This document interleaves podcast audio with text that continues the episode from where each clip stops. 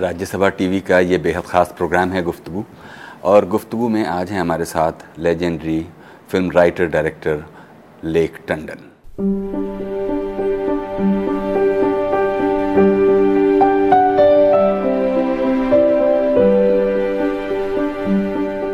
Lekh Tandon.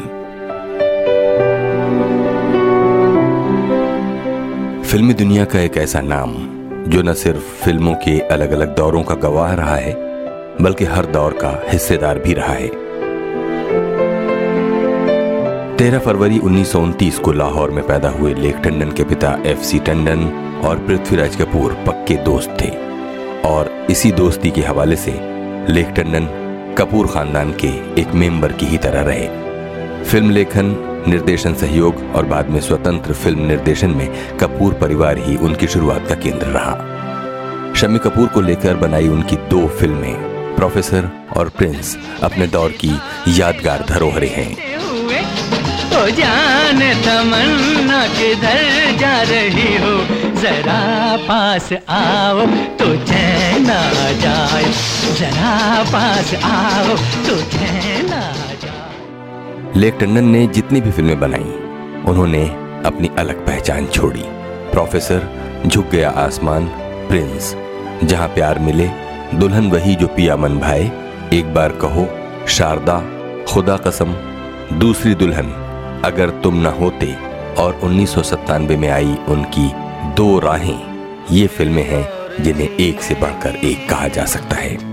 चाहत न होती, हमें और जीने की चाहत न होती।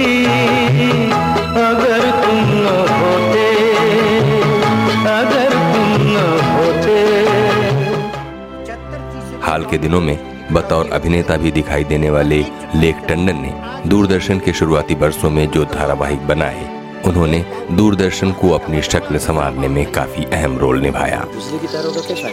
दादाजी सरकार के सर्वेक्षण अधिकारियों ने अपनी रिपोर्ट बना ली है। बस कुछ ही दिनों की बात है। कुछ ही दिनों की? तुम्हारे इन कुछ ही दिनों में हम राम जी के चरणों में होंगे। हमारी समाधि पे बिजली का बल्ब लड़का देना। दूरदर्शन का धारावाहिक फिर वही तलाश लेख टंडन का ही बनाया हुआ था। और फ़िल्म स्टार शाहरुख खान को अपने सीरियल दिल दरिया के ज़रिए सतह पर लाने वाले भी लेख टंडन ही हैं। फिर आपने किस्त भी तो नहीं भरी?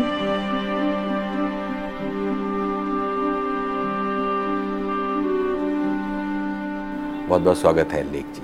Thank you so much फ़िल्मों में जो ज़िंदगी गुजरी लेख जी जी।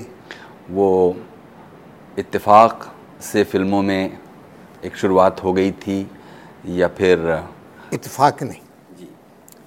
क्या है कि मैं 1940 में बॉम्बे छुट्टियों पे आया था। आज़ादी से सात साल पहले। और मैं आया तो मुझे पृथ्वीराज जी मेरे अंकल थे मैं उन्हीं के पास ठहरना था। फिर वो राज जी एक आध फ़िल्म में काम कर रहे थे वो मुझे शूटिंग दिखाने ले गए।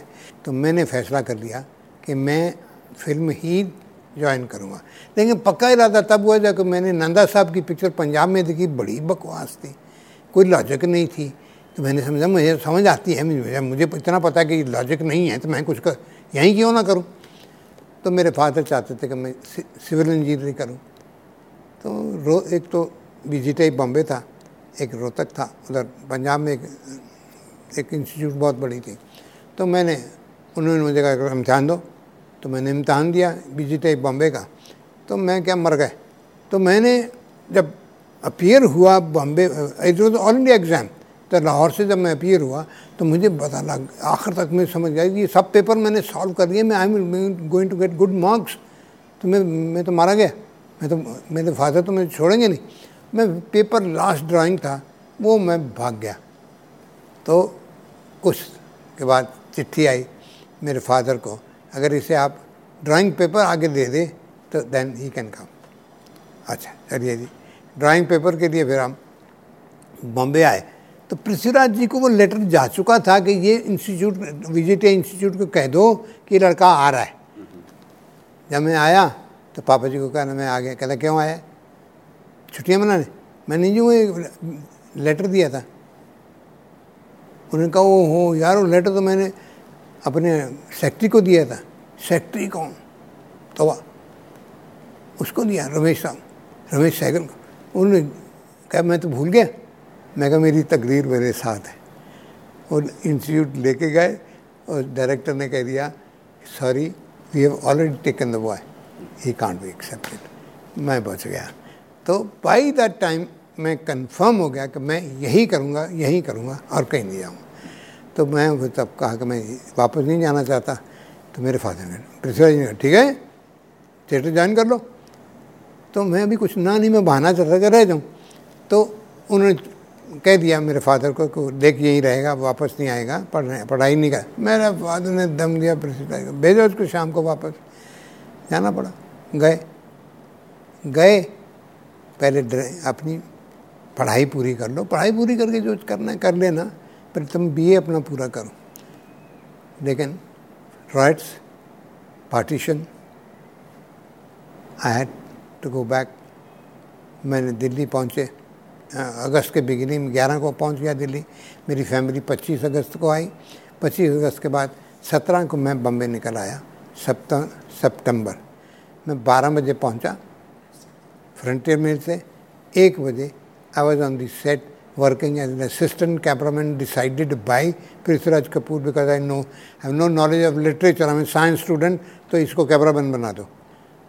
फिर मैं पूरी पहली आग पिक्चर में असिस्टेंट कैमरामैन आग में? आग पिक्चर ख़त्म हुई तो अब क्या करें? तो मैंने कहा जी मैं तो अब थिएटर भी ज्वाइन नहीं करने वाला मैं कैमरामैन भी नहीं बनने वाला। मेरे को डायरेक्टर बनने का है। क्यों? मेरे को मेरा इधर में मन नहीं लगता मेरा रुझान उस तरफ़ है। तो पापा जी न माने। कैसे आपको पता चला कि डायरेक्शन में आपका रुझान है? बिकॉज़ जब सब काम होते तो मैं देखता था ना। बात जो मुझे पसंद आती थी अब अब मानिए एक शॉट था कि एक आदमी रो रहा है उसके पॉइंटर से आप शॉट ले रहे हैं तो, तो लेंस के ऊपर दो आँसू डाल दिए आपने। आँख तो दोनों आँखें मिलके भी तो आँख आँसू भरी हों तो धुंधियाला ही नज़र आएगा दो लाइनें थोड़ी नज़र आएँगी। तो आई न्यू कि कैमरामैन गलत है। तो मैं मेरे को कॉन्फिडेंस हो गया I want to do it दूसरा फिर क्या हुआ कि मैंने लिटरेचर तो पढ़ रखा था। फिर उसके बाद जब मैं कॉलेज गया तो कॉलेज गया तो इंदिरा राज आनंद जी आते थे, रिश्तेदार थे पृथ्वीराज जी के तो हम मुझे मैं हॉस्टल में था तो मुझे मिलने आते थे। जब हर साल आते थे तो अठारह किताबों की लिस्ट दे जाते, ये पढ़ लेना। जब मैं नेक्स्ट ईयर आऊँगा तो मैं पूछूँगा। वो नेक्स्ट ईयर जब आते थे, तब पूछते थे, क्या पढ़ा तुम हुआ कि नहीं हुआ। तो रुझान तो लिटरेचर की तरफ़ था। फिर मैंने मैंने भागने की कोशिश की मैं लेबॉर्ट्री में काम नहीं करूँगा। राज राज जी ने मेरी बात मानी। उन्हें कहना लेकिन बेटा हमारी बरसात पिक्चर तो अभी देर शुरू देर से होगी। तो तू बैठ के क्या करे? लेबॉर्ट्री में काम करके कपड़े ख़राब करता है चलो तुझे कहीं काम दिलवाते वो मुझे महेश कौल जी के पास ले गए। कहते मैं तो कोई पिक्चर बना नहीं रहा। मुझे करते करते फिर वो केदार के पास ले गए पहले? महेश कौल जी के पास। महेश कौल के पास। तो फिर वो मैं कह राज साहब आप वहीं ले चलो अपने गुरु के पास। तो केदार शर्मा जी के पास लेके गए। केदार जी उन्होंने कहा जी मेरे पास जगह नहीं है। मेरे भाई का इस तरह कुछ बुरी तरह से बिहार करे, उनको हक था मैं नहीं जानता कि उनको हक वो गुरु हैं, करें जो कहना किस तरह कहना लेकिन एक दिन फिर हुआ, मैं लेबॉर्ट्री में ड्राइंग चैम्बर के पास खड़ा था तो he came what what my negative magazine the drawing chamber मेरे एक कर्टली और मैं फोटोग्राफिक मैगजीन पढ़ रहा था तो उन्होंने कहा, ये दिखाओ मुझे। दिखाया। कहने तुम उर्दू जानते हो? मैं जी हाँ जानता हूँ। कहते कल से तुम मेरे यहाँ काम करो।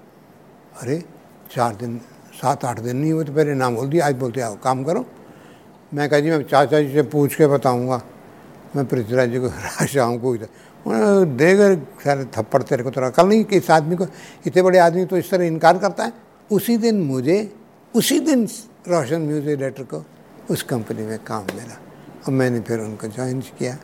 फिर मेरे पाँच साल वहाँ गुजर। केदार शर्मा के साथ as assistant as chief assistant chief assistant क्या क्या फ़िल्में उस अपने इन जब मैंने उस वक्त काम की तो मैंने कहा ठेस मैंने वहाँ की नेकी बदी मैंने वहाँ की है? और बाबरी नैन मैंने वहाँ की। काम करते करते जो शामें गुजरती थी जो काम बातें सुनने को मज़ा आता था मेरे को एहसास होगा एहसास कमतरी शुरू हो गया कि मैं तो ज़िंदगी में कभी डायरेक्टर बन ही नहीं सकता। फिर मैंने उन्हें छोड़ा। फिर उनको छोड़ने के बाद फिर क्या हुआ? इस कहानी को आगे बढ़ाएँगे लेकिन एक अभी ब्रेक लेंगे। अभी वक्त है एक छोटे से ब्रेक का। ब्रेक के बाद हाजिर होते हैं और बातें जारी रखते हैं जाने माने डायरेक्टर राइटर लेक टंडन के साथ। मेरे खिलाफ भी लोग बोलने लगे। खैर, हम काम भी करते रहे। नाम भी नहीं मिलता था। पैसे भी कम मिलते थे। हमारी शादी भी हो चुकी थी। तो उससे भी घर में खर्चे बढ़ गए थे। तो खैर, आखिर मैंने कहा, जी, मैं, मेरे पैसे बढ़वाने तो मैं रिज़ाइन करता तो राज साहब रहे मैं तेरे से डरता हूँ क्या? भाग। मैं भाग दिया।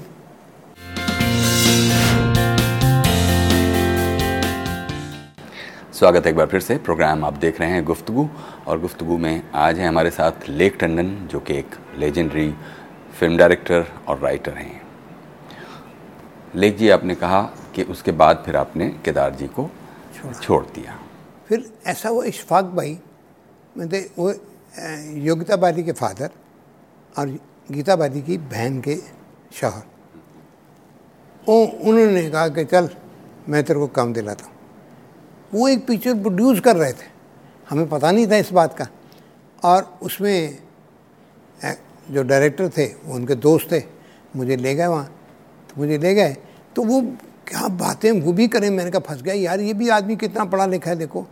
कितना लिटरेचर जानता है, कितना है। स्टैलन और मार्क्सिज्म और ये सब बातें डिस्कस हो रही हैं, और हम गधों की तरह बैठे हुए हैं। फिर मैं बेदी साहब के यहाँ राइटर थे, बेदी साहब के घर गया। तो बेदी साहब मिजाज आदमी कितने हंसमुख जिसका कोई अंदाज़ा नहीं, उन्होंने मेरा थोड़ा मारा मज़ाक उड़ाया, मेरे को बोला अच्छा सा लगा। लो जी, अब डिस्कशन जो शुरू हुई, जब कहानी के ऊपर जब आए तो बात, वो लगे कि डायरेक्टर थोड़े से ढील है। हमने टेक ओवर किया। मौका चाहिए था। टेक ओवर हुआ कर मुझे लगा कि मैं कुछ कह सकता हूँ। मैंने कहा, बेदी साहब को अच्छा लगा। उसके बाद शूटिंग शुरू हुई तो शॉट वो क्या टेंशन में आ जाए कैमरा किधर रखें? सिगरेट सिगरेट ढूंढते इधर उधर, किधर रखें, किधर के? मैं कहा, जी, इधर रख दो। हमने भी शुरू हो गए। दैट फ़िल्म आई डिड मेरी पगार पाँच सौ रुपये महीना थी, लेकिन मुझे एक सौ रुपये अभी नहीं मिला। कंटिन्यूस शूटिंग और कंटिन्यूस एंड उसके बाद एडिटर से झगड़ा एडिटर ने उसे टुकड़े टुकड़े नेगेटिव करके भाग गया। फिर हमने उसे असेंबल करना शुरू किया और रिलीज़ पे एक एक डब्बा लेके जाते थे, एक डब्बा लेके जाते थे। और फिर प्रोड्यूसर से कहा एक गुजराती का तो पैसे दे। उसने एक सौ रुपया दे दिया। सौ रुपया लेके घर आ गए। लेकिन उसके बाद मैंने कहा, ये तो नहीं है। मैं सिर्फ़ गुजारा कैसे होगा? बाद मेरे को कॉन्फिडेंस हो गया कि मैं कर सकता हूँ कुछ ना कुछ काम। फिर मैंने राज साहब के पास वापस चला फिर मैंने राज साहब को जब मुलाकात की मैंने कहा कि मैं काम करने का कहते तुम शाम को घर आ वहाँ बात होगी। मैं गया रात को घर आए साहब कहना तुमने क्या ये, ये ट्रैवलिंग स्टॉप समझा? तुम उधर से छूटे इधर से किधर इधर फिर आके रहोगे इधर फिर यहाँ फिर भाग जाओगे क्या? मैं जी नहीं मैं यही करूँगा जब तक भी मैं डायरेक्टर नहीं बनता मैं यही रहूँगा मैं कहीं और नहीं जाऊँगा। I join R K that day और मेरे को पगार मिलती थी कम। नेट सभी नहीं मिलते थे। करते कराते पिक्चर में काम करते करते मेरी शादी हो गई। शादी होगी तो पता लगा शादी होने के बाद आर के में जिसकी शादी होती तो पगार बढ़ जाती। तो मेरी ही नहीं बढ़ी। तो मैंने राज साहब से कहा, मैंने कहा, कुछ नहीं होगा। जो करना करो। क्या है कि वहाँ दो गैप बन चुके थे। एक जहाँ से राज साहब का मुआशका था। वो उसकी तरफ़ का हम मुआशके के खिलाफ अपने भाभी की तरफ़। तो उन मैं उस मुआशके में दूसरी नेगेटिव साइड पे था।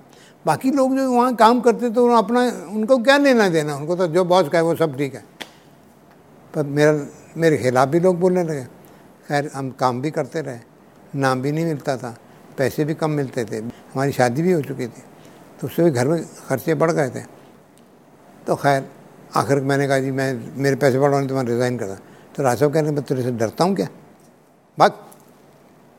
मैं भाग गया अब भाग लिया तो भागे जाऊँ क्या? आखिरकार ये फैसला हुआ कि भाई, कोई कहीं काम ढूंढते काम ढूंढते कोई कोई कौन पूछे? फादर की एक दिन चिट्ठी आ गई। मैं, अब ऐसा करो, आप सात दिन के अंदर मैं तुमको, मैंने इधर दुकान एक ले ली है, लाजपत नगर में केमिस्ट की दुकान खोल दो, तुम लाइसेंस भी ले लिया मैंने, और सात सात सात दिन के अंदर अंदर तुम आ जाओ। मैंने मिसेस राजगुरु बताया कि ऐसा ऐसा होने वाला है, वो घबरा गए। उनको अच्छा नहीं लगा। ये लड़का फेल हो गया, और मेरे शौहर ने इसे, उन्होंने राज साहब ने कह दिया था, मैं ज़िंदगी भर कभी डायरेक्टर नहीं बन सकता। ये मेरी भाभी से कह दिया उन्होंने। लेकिन मेरी भाभी की दुआएँ बहुत काम करती थी, मिसेस राज कपूर की। मेरे बिस्तर बिस्तर बाँध के जब जाने लगा तो उनको पता लगा, वो जा रहा है लेख टिकट भी आ गई मेरी। कल सुबह मैं ट्रेन पे बैठने वाला हूँ। सामान बंद गया मेरा। वो आ गई, वो कहने लगे तुम सात दिन ना जाओ। मैं ये टिकट टिकट फेंक दो, टिकट मैं दूँगी। जाना होगा तो। वो साहब ने टिकट कैंसिल कर दी। कैंसिल कर दी। दूसरे दिन फादर से पच्चीस हज़ार रुपये का चेक आ गया। तुम कुछ पिक्चर बना सकते हो, पच्चीस में बना लो, नहीं तो ग्यारह। मैंने कहा, यार, ये तो ऐसे कमाल हो गया। तो पच्चीस आ गए, लूटने वाले भी आ गए, और फिर उसके बाद सलाह मशरा देने वाले भी आ गए। उसके बाद एक आदमी घर में आ गया तो उसने कहा कि भाई, मैं क्या इधर आया था तो मैं देख तेरे घर चलूँ। मैं कहा खाना वाना खाओ, खान। कहने यार, क्या करें? कोई गुरुदत्त जी के यहाँ काम कर रहा था, कहानी बेची थी, डायरेक्शन मिली थी, काम शुरू किया, मुझे निकाल दिया, पिक्चर बंद हो गई। मैं क्या तो एक रहम जागा। देखो, मैं मेरी अकल नहीं कि जब गुरुदत्त ने इनकार कर दिया है, ये पिक्चर नहीं बन सकती, हैं? तो मैं कौन हूँ? ये सोचा ही नहीं। मैं ये आदमी की बुरी हालत तो बच्चे हैं यार, इसके मैं उसके घर भी गया था उसकी बीवी है, कैसे घर पलता हो गया मैंने पाँच दे दिए। कह दिया, ये कहानी मेरी। कहानी ले ली। अब कहानी ले ली तो यार ये क्या करेंगे पिक्चर, बच्चे तो हैं तो पिक्चर यही शुरू करते हैं। लो साहब, अगले दिन मैं अबरार के पास पहुँचा। अबरार कहता घर आ जा। बस पुराना दोस्त, बेदी साहब के यहाँ सारे के सारे इकट्ठे वहाँ, ये भी थे, अबरार भी थे, मेरी बड़ी अच्छी दोस्ती थी। तो वो राइटर भी तो बना, हमारे सामने ही बना। उसका वकार बना, हमारे सामने ही बना। तो उसने कहा, कह दे, ये कहानी नहीं बन सकती यार, तू कैसे है? मैं कहा, कैसे नहीं बन सकती, मेरी बात तो सुनो। वो गालियाँ देनी शुरू की, दोस्त थे हम। डांटना शुरू किया, मैंने बोलना शुरू किया, फिर मैंने रास्ते बताने शुरू किए, इसका ऑल्टरनेट बताना शुरू किया। बारह बजे सुबह बोलता है, ये बन सकती है। कहाँ शुरू किया? नौ बजे। अब रात को बारह बजे मैं कहाँ जाऊँ? बसें बंद, ट्रेन चल रही है तो जू से चमूर कौन जाए? खैर, चल पड़े। खुशी से के अपराध ने कह दिया हाँ अगले दिन उन्होंने कहा कि तुम आ जाना गुरु स्टूडियो वहाँ बैठ के बातें करेंगे तो ये बन सकता भाई बहुत बढ़िया हो सकता। तो गुरुदत्त को पता लग गया कि बरार ने लेके पिक्चर साइन कर ली तो उसको नौकरी से निकाल दिया। अच्छा। उसको नौकरी नौकरी से निकाला। वो सुबह सुबह मेरे घर आ गया यार मैं मर गया। तेरे साथ काम करने का तो उन्होंने नौकरी से निकाल दिया। पगार भी नहीं दी। मैंने पाँच उसके हाथ में पकड़ा। चलो ये लो। काम शुरू कर दो मेरा। वो भाई अगले दिन सुबह आ गया चलो, मामलेश्वर चलते हैं। हम गए, उसने होटल बुक किया। उसने साहब लिखाई शुरू की। उसने फिर मुझसे पूछा, देखो, मैं बूढ़ी औरत का इशू रखना ठीक है? मैं कहा, ठीक है। You are the risky person you तुमको जवाब इसको तुमको देना मैं कहा, दे, चलने दो। हो गया।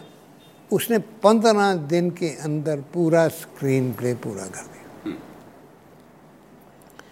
अब गुरुदत्त को पता चल गया कि ये तो पकारा लेख दे रहा है उसको खाने पीने के लिए।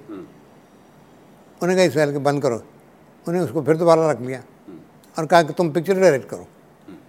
वो पिक्चर डायरेक्ट करने का शौक तो उसने मेरी कहानी रोक दी लिखना शुरू कर दिया। मैं कहा सर कहते सारे मेरे को भी डायरेक्टर बनने दिया यार। मैं कहा ठीक है। पंद्रह दिन के बाद फिर उसने कहा आजा गए। तो वहीं उसको मेरे वहीदा रहमान आ गई नंदा आ गई कौन सब कुछ अबरार साहब की कहानी, अबरार साहब डायरेक्टर अबरार साहब डायरेक्टर भी हो गए, उसमें वहीदा रहमान काम भी करने वाली हैं, और सुना मीना कंवरी का ज़िक्र चल रहा है। तो डायरेक्टर को कौन पूछता है? लेकिन मैं एक दिन दम दिया अबरार में साले, वो कहते, चल ना, हम पूरा निकल गए। दिन को डायलॉग भी पूरे कर दिए उसने मुझे। मेरे पास पूरा स्क्रीन पे आ गया विद डायलॉग्स एवरीथिंग कंप्लीट और लगे। अब मेरी मदद करने वाले भी कुछ लोग थे। उन्होंने, मैंने झाकियाँ मारी कि मैंने कहा, जी, शमी कपूर को हीरो लेंगे। वो शमी कपूर के पास गए, मेरे को लेके। मैं प्रोड्यूसर बनने वाला हूँ।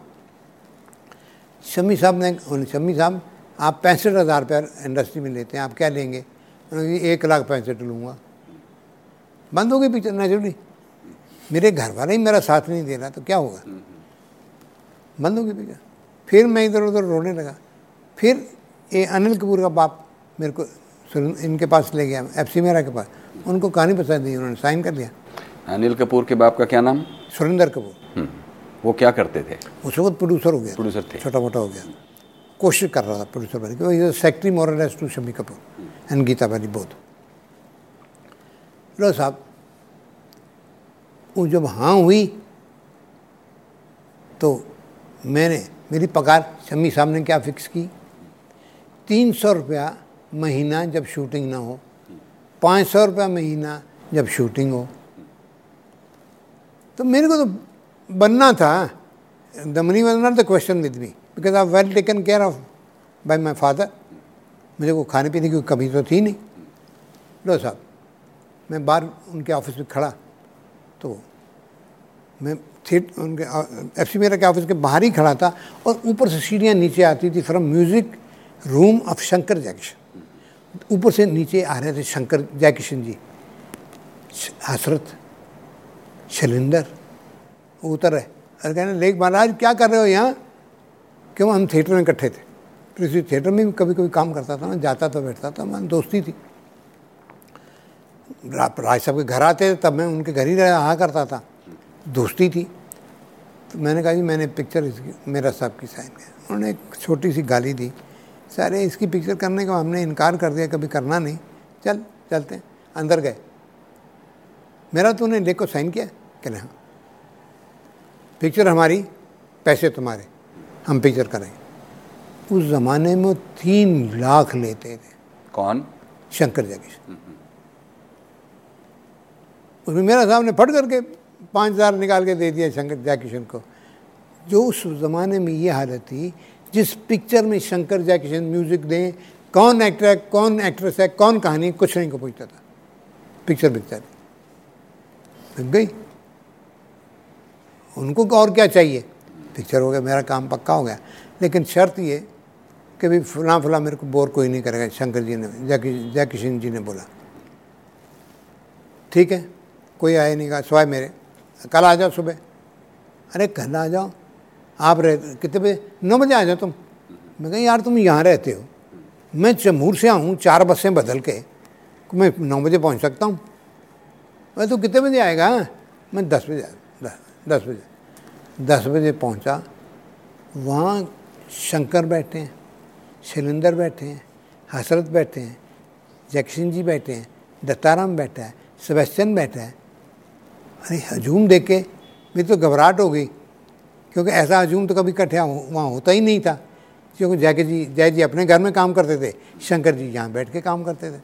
तो मैं गया ऊपर गया कहने भी देखो मैं कहा जी मैं कहानी सुना कहानी सुनने की कोई ज़रूरत नहीं है। हम तुमको अट्ठारह गाने सुनाते हैं विद वर्ड एंड ट्यून जो पसंद आए वो रख ले बाकी और तेरे लिए बना देंगे। ये किसने कहा? ये जय जय जी ने कहा। जय किशन ऐसे ही बोलते थे ऐसे नाक से बोला करते थे। नाक से थे। मेरा वो फिर मैंने उन्होंने मुझे गाने सुनाने शुरू किए। मैंने अठारह में से जो मेरी कहानी में फिट होते थे मैंने पाँच चुन लिए। और कितने चाहिए? मुझे दो और चाहिए। कहता अच्छा कल तुम आ जाओ घर पे। मैं तेरे को जय जी ने कहा ये पाँच तेरे हो गए दो तेरे को। और बना के देता हूँ। सुबह गया, उनके घर गया, ट्यून बन गई। ऑलरेडी जय किशन जी ने खुद ही मुखड़ा लिख लिया हुआ और हसरत को बोला, इसको पूरा कर दो। फिर एक गाना बाकी था, वो बाद में उन्होंने किया। लेकिन दोनों गाने जो बाद में हुए, एक गाना था, इसके लिए मुझे आवाज़ दे के हमें तुम बुलाओ, मोहब्बत में इतना ना हमको सताओ। वो गाना जब उन्होंने दिया मुझे तो ये कहा कि ये सारी ज़िंदा ज़िंदगी रहेगा। फ़िल्म इंडस्ट्री, म्यूज़िक रहेगा, ये गाना भी रहेगा। और आज भी लोग वो गाना याद करते हैं। आज भी वो लोग गाना गाते हैं।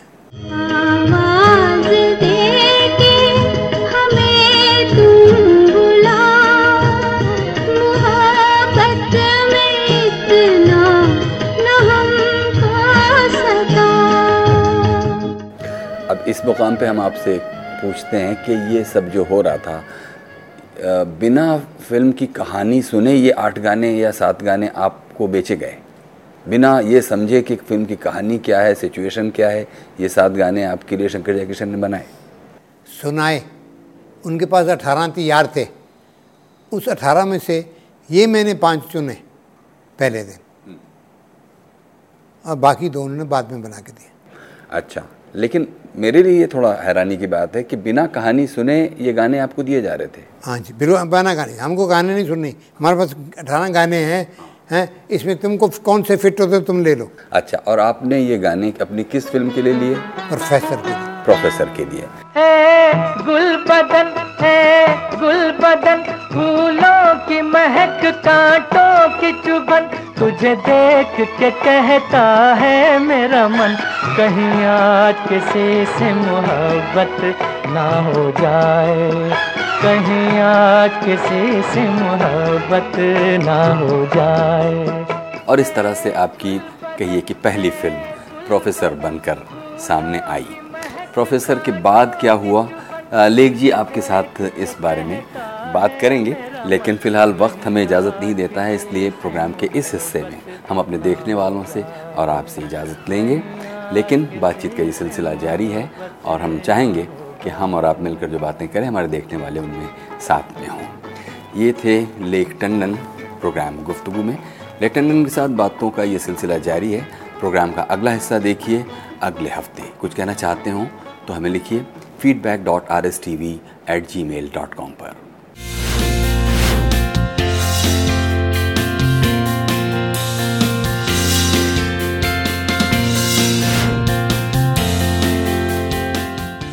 राज्यसभा टीवी का ये बेहद ख़ास प्रोग्राम है गुफ्तगु, और गुफ्तगु में आज है हमारे साथ लेजेंडरी फ़िल्म डायरेक्टर राइटर और एक्टर लेक टंडन लेक टंडन के साथ पिछले हिस्से में आप देख चुके हैं। पच्चीस अगस्त के बाद सत्रह को मैं बम्बे निकल आया। सप्ताह सितंबर मैं 12 बजे पहुँचा।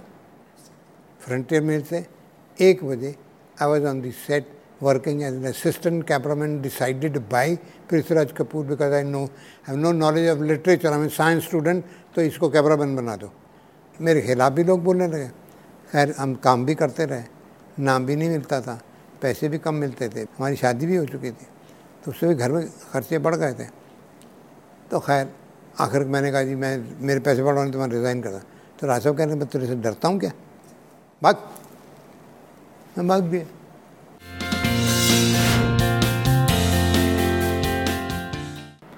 स्वागत है एक बार फिर से।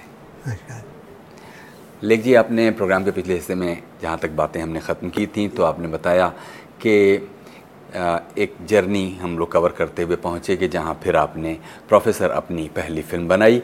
उसके बाद आपने कौन सी ऐसी फ़िल्में बनाई जिनके लिए आपको बहुत तारीफ़ें मिली? फ़िल्मों ने बहुत कमर्शियली सक्सेस भी हासिल की। आपको भी खुशी हुई और आज आप उन्हें याद करते हैं।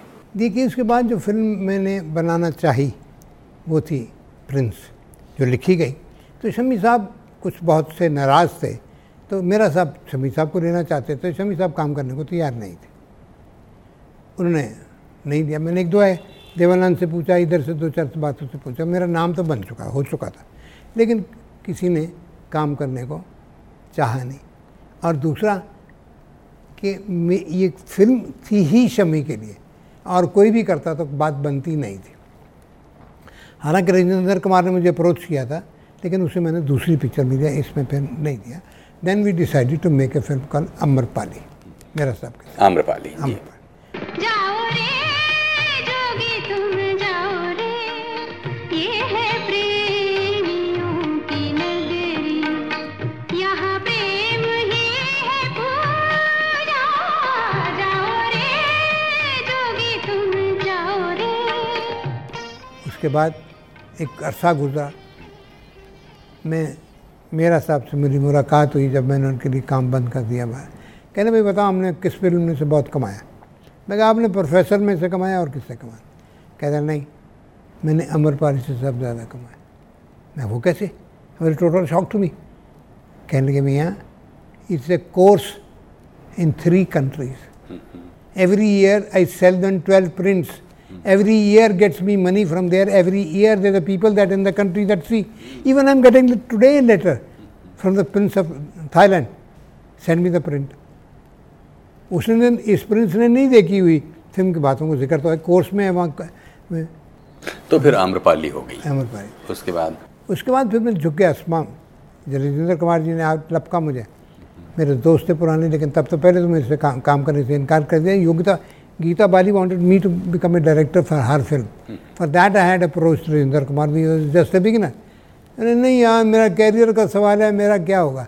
वहाँ इस सवाल पे जब पिक्चर हिट होगी थी मेरी, आके मेरे पाँव पकड़ लिए।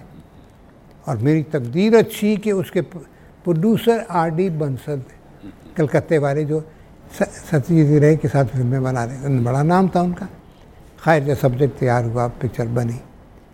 उसमें भी अजूबे और भी रहे। वो शुरू में वो जयंती माला सारा बानो को निकालना चाहते हैं। मैंने सारा बानो को एज ए लीड लिया था पहले। वो उसके बाद उसको साइन किया। उसने कहा कि जी मैं एक शादी के लिए जबलपुर चला गया तो उसने पहले ध्यान प्रॉब्लम खड़ी कर दी कि सारा बानो को निकालो। मैं साधना को लाता हूँ फलाने को लाता हूँ ढमकाने को लाता हूँ। पिक्चर बिक चुकी। मेरे को टेलीफोन आया कि वो काम करने को तैयार नहीं कि मेरे को पहले मगर कोई बात नहीं। मैंने सारा बाने की मदर को मैं आता हूँ बात करते हैं। मैं सारा ने घर मैं सारा या मैं और तुम नहीं तो मैं नहीं। सबके मुँह चुप हो जाएँगे तो फ़िक्र मत करो। मैंने वही बात बोली मैं भी नहीं अगर सारा नहीं मैं भी नहीं। शमी साहब की छुट्टी वहीं की वहीं होगी उन्होंने कबूल कर लिया। और मेरे को उसी दिन सारा बानों को भाई बना दिया। आप खुद उससे लफड़ा करने लग पड़े। इश्क रोमांस कर लिया। शादी वहीं हो, इन बीच में हमारी शूटिंग चल रही थी दार- दार्जिलिंग में, वहीं आ गए ये दिलीप कुमार साहब, उन्होंने। शादी वादी की बात चली, मंगनी हो गई।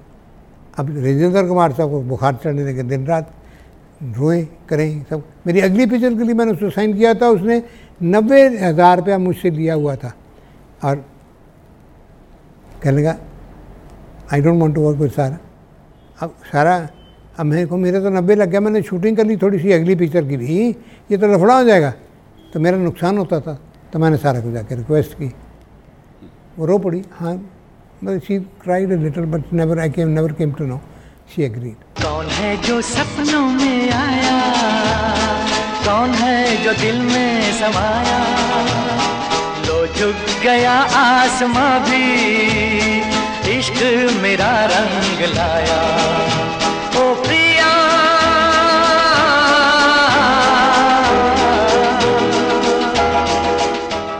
इस तरह से झुक गया आसमान दूसरा मुनि फिर उसके उसके बाद? बाद? अब उसके बाद मैंने एक पिक्चर शुरू की थी अपनी एज ए प्रोड्यूसर अबरार ने एक सब्जेक्ट सुनाया। शशि कपूर को मैंने लेना था। शशि कपूर का मैं तो इसी कहानी में काम करूँगा। क्योंकि मैं कुछ शमी की हरकतों से तंग दोस्तों की हरकतों से तंग। I am not very keen to work with the stars मेरा एटीट्यूड स्टार से काम करने का नहीं है। बिकॉज़ अगर प्रोफेसर को आप देखें शमी कपूर और ललिता बाबरा के साथ बाकी है कौन? सारे के सारे नए। Everybody brand new absolutely first film Salim Khan भी उसी में थे। अब जो विलन था वो भी उसी में था। जो साइड विलन थी वो भी नई थी। सभी नए थे। तो मुझे नए से कोई डर नहीं सी लगता। मैंने फिर शुरू की शशि के साथ। शशि का शशि का नहीं जी ऐसा है कि इसमें मुझे डायरेक्टर शमी को राजेंद्र राजेंद्र कुमार तो नहीं रहेगा। फिर उनको लेके दूसरा शुरू किया। दिया भाई, जो आप कहते हो लो। अब वो पिक्चर शुरू हुई और पिक्चर ख़त्म हुई और पिक्चर ख़त्म होने के बाद पिक्चर दूसरी शुरू की। इसी के साथ शशि कपूर के साथ। चौदह रील पिक्चर बन गई। चौदह रील पिक्चर बनी और उसमें पृथ्वीराज कपूर। आखिर के वक्त पिक्चर दो रील बाकी हैं। क्लाइमेक्स बाकी है। पृथ्वीराज जी की डेथ हो गई। अब कोई बाकी पूरी की पूरी I have to reach the whole film the main character was the father and son अपन कड़का हो गए। घर बार बिक गया। सड़क पे आ गए। किराए पे रहने लगे। नौकरियाँ ढूँढने लगे। नौकरी ढूँढने जाने की आदत नहीं थी मुझे। मुझे शर्म आती थी। मैं बसों में चलने लगा। आखिरकार एक वक्त आया, किसी ने आके मुझे कहा कि, मेरे पास ग्यारह हज़ार रुपये थे, मेरे वालद ने दिए थे। ये ख़त्म हो जाए, तुम बम्बे आ जाओ दिल्ली वापस आ जाओ। फादर सेकेंड टाइम मेरे पे, मैं वही काम किया उन्होंने। वो ग्यारह हज़ार का ग्यारहवा हज़ार जो था, वो ख़त्म होने को आया। एक आदमी मेरे घर आ गया, मेरी एक पिक्चर बना था। ये मेरा नावल है, इस पन्ने पे मैंने कहा मैं बिन पूछे ही पढ़े ही मैं बोल दिया कि अगर आप बुरा न माने तो अगर मैं चेंजेस करना चाहूँ तो मैं कर सकता हाँ। हाँ आप चेंजेस करो जो करनी है मैं पिक्चर बना लो साहब मैंने पिक्चर कर ली। वो कौन सी? उसका उसका नाम थी आंदोलन आंदोलन आंदोलन अच्छा आंदोलन में ये कि it I took it was revolution of 1942 जो किताब थी मैंने वो हिंट वहाँ से लिया और शुरू कर दी कि वो कहानी। जो गाँव में, मेरे गाँव में हुआ था, जो मेरे शहर में, पाकिस्तान में शेखुपुरा में स्कूल में, हमारे कॉलेज स्कूल में हुआ था। मैंने वही कहानी लेके वहाँ का सुपरन लोकल सुपरन अंग्रेज़ था। उसका जो चलन था, वो सारा लेके मैंने वो पिक्चर बना दी। पिक्चर बनी। पिक्चर बनी पिक्चर उसमें नीतू सिंह को पहला चांस दिया हमने। नीतू सिंह उसमें लीडिंग लेडी थी। और उस दिन नीतू ने पचहत्तर हज़ार में पिक्चर साइन की पचहत्तर में साइन किया तो पैंतीस हज़ार रुपये ड्यूरिंग प्रोडक्शन में पैंतीस हज़ार। उसके बाद मैंने बीच में बीच में पिक्चर रुक गई। रुक गई तो उस वक्त जब मैं फिर नीतू को अप्रोच किया नीतू को अप्रोच किया तो वो साढ़े चार लाख की हीरोइन हो चुकी थी।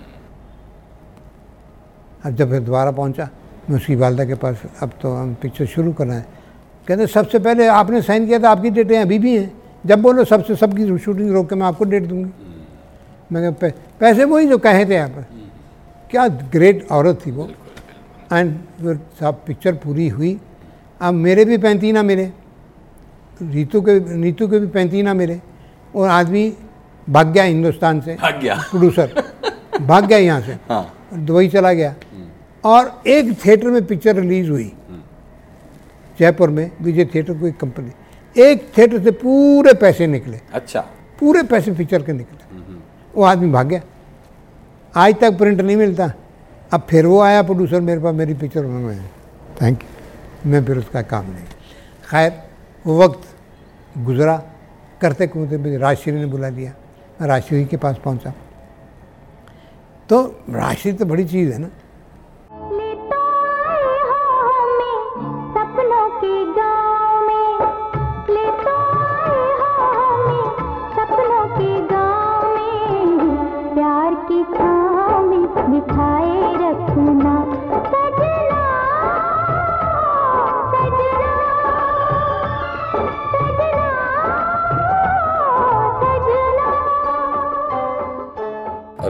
बनी फ़िल्म दुल्हन वही जो पिया मन पाए और वो तो एक तरह से कहिए बहुत ही कामयाब एग्जैक्ट और उसके बाद फिर आपने दूसरी दुल्हन बनाई। दूसरी दुल्हन बनाई। और उसके बाद?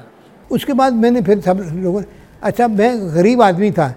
सबने मुझे साइन कर लिया। कभी किसी की सिफारिश लगा कभी किसी की सिफारिश लगा। अपने लिए मुझे साठ हज़ार लाख लाख में पिक्चर मैंने साइन की जब लोग ढाई ढाई लाख देते थे। मेरे मेरे लेवल के लोग।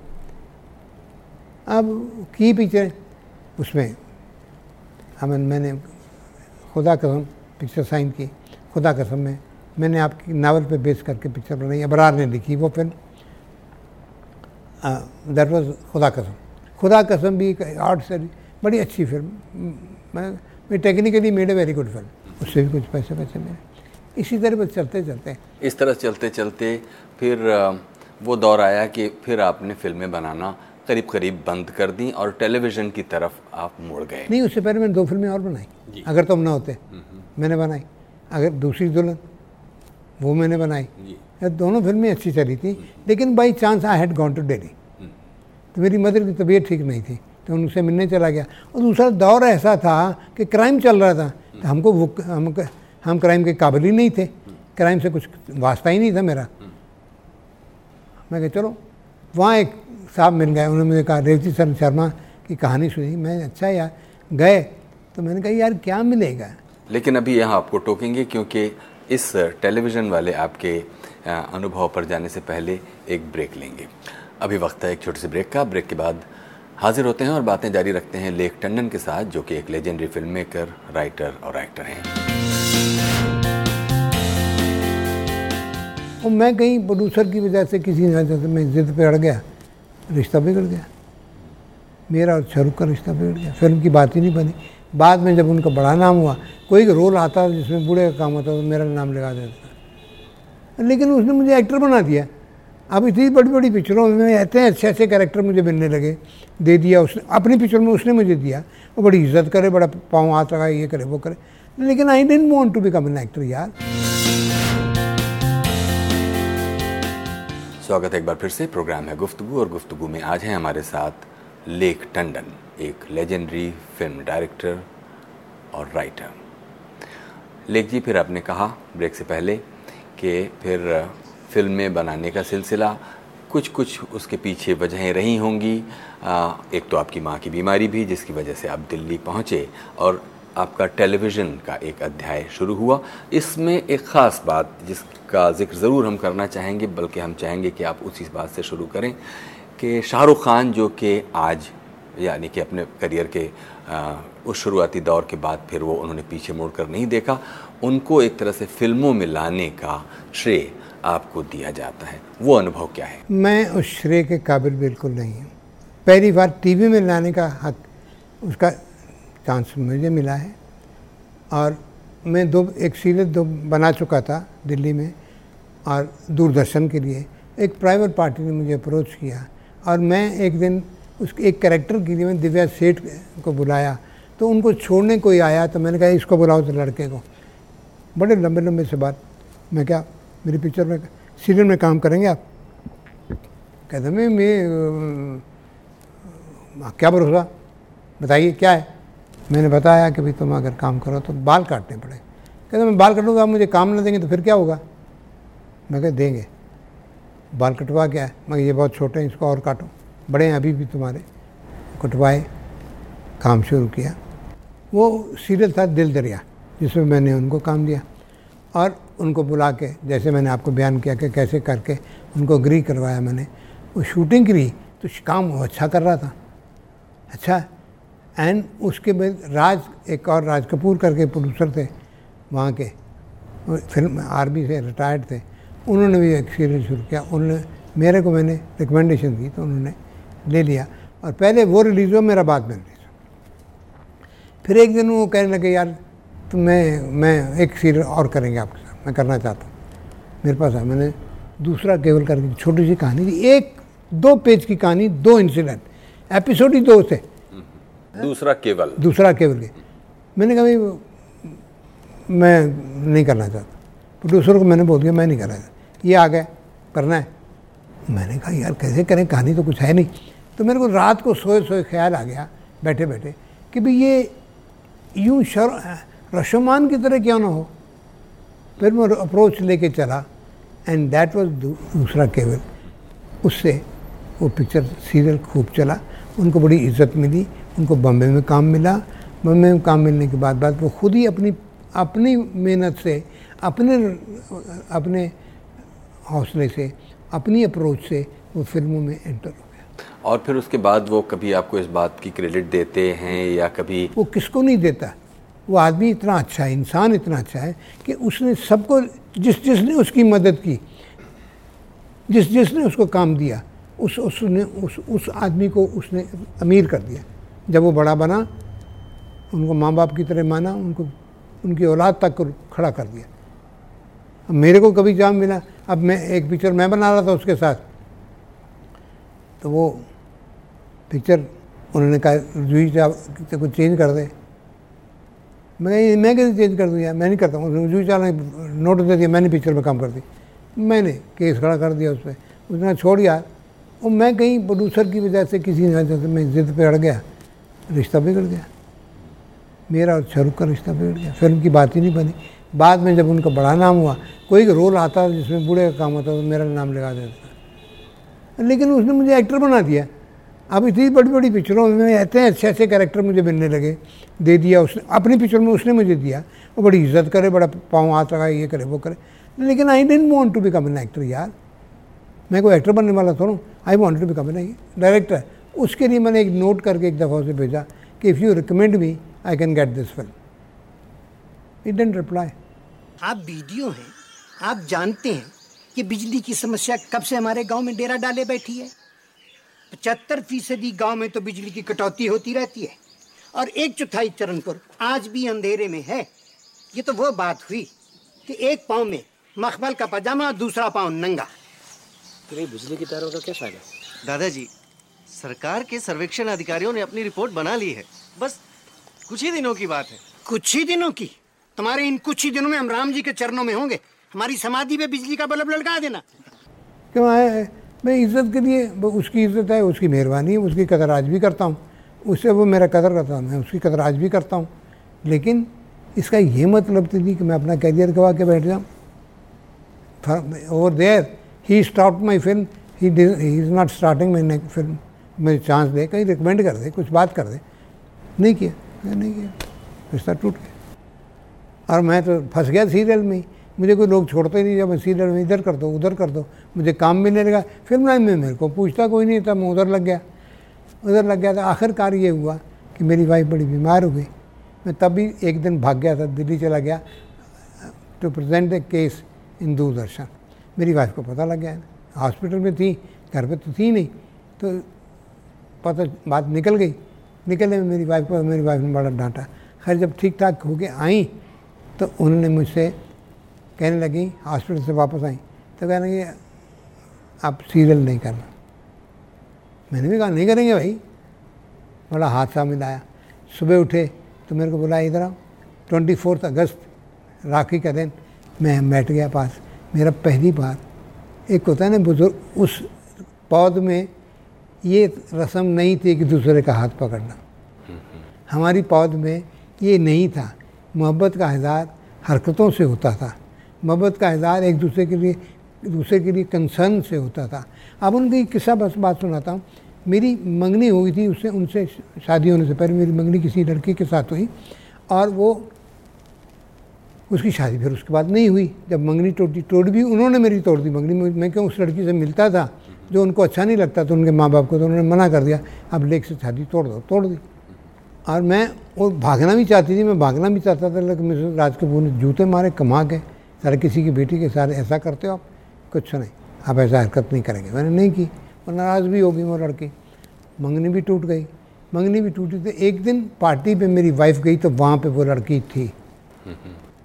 वहाँ मिसेस राज कपूर ने बताया कि ये लड़की से, इससे लेख की मंगनी हुई थी। वो देख के सीन, कभी शूटिंग नहीं आई, कभी स्टूडियो में नहीं आती थी, कभी घर, बस घर के सिवा कहीं नहीं स्टूडियो कभी आना नहीं। मेरे पास स्टूडियो अमरपाली की शूटिंग चल रही थी, वहाँ पहुँच गई तो मेरे को ड्राइवर ने कहा, भाभी आई। मैं क्या? कहते, भाभी जी आए बाहर पर मैं कहाँ है मैं भागा बाहर की तरफ़। कहते, बाहर गाड़ी में। मैं गया गाड़ी में, क्या हुआ?